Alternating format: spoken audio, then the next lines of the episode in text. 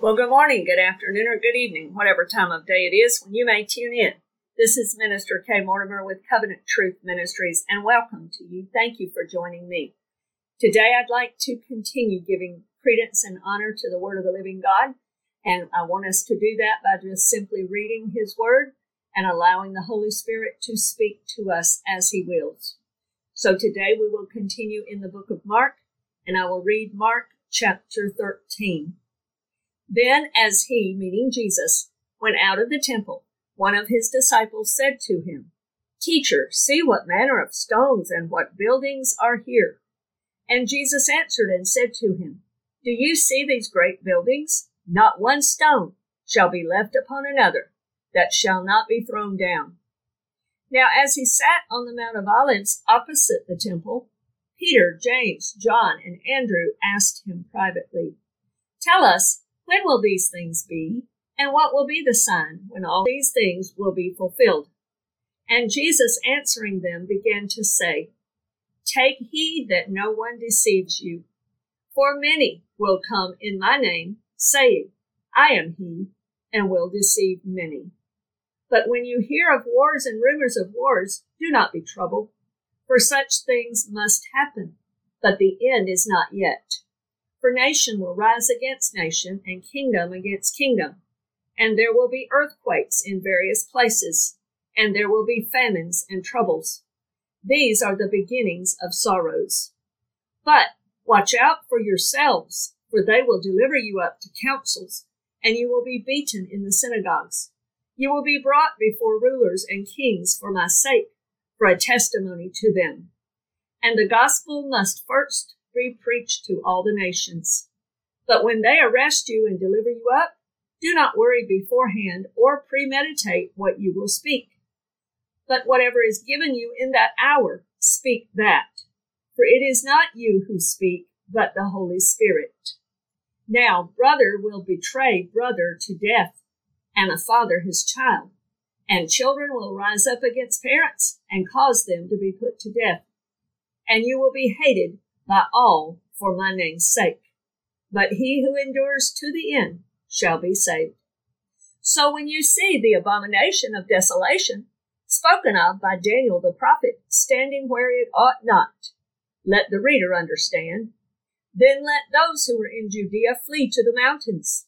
Let him who is on the housetop not go down into the house, nor enter to take anything out of his house. And let him who is in the field not go back to get his clothes. But woe to those who are pregnant and to those who are nursing babies in those days. And pray that your flight may not be in winter. For in those days there will be tribulation, such as has not been since the beginning of the creation, which God created until this time, nor ever shall be. And unless the Lord had shortened those days, no flesh would be saved. But for the elect's sake, whom he chose, he shortened the days. Then if anyone says to you, Look, here is the Christ, or Look, he is there, do not believe it. For false Christs and false prophets will rise and show signs and wonders to deceive, if possible, even the elect. But take heed. See, I have told you all things beforehand. But in those days, after that tribulation, the sun will be darkened, and the moon will not give its light. The stars of heaven will fall, and the powers in the heaven will be shaken. Then they will see the Son of Man coming in the clouds with great power and glory. And then he will send his angels and gather together his elect from the four winds, from the farthest part of earth to the farthest part of heaven. Now learn this parable from the fig tree. When its branch has already become tender and put forth leaves, you know that summer is near. So you also, when you see these things happening, know that it is near at the doors. Assuredly, I say to you, this generation will by no means pass away till all these things take place. Heaven and earth will pass away, but my words will by no means pass away.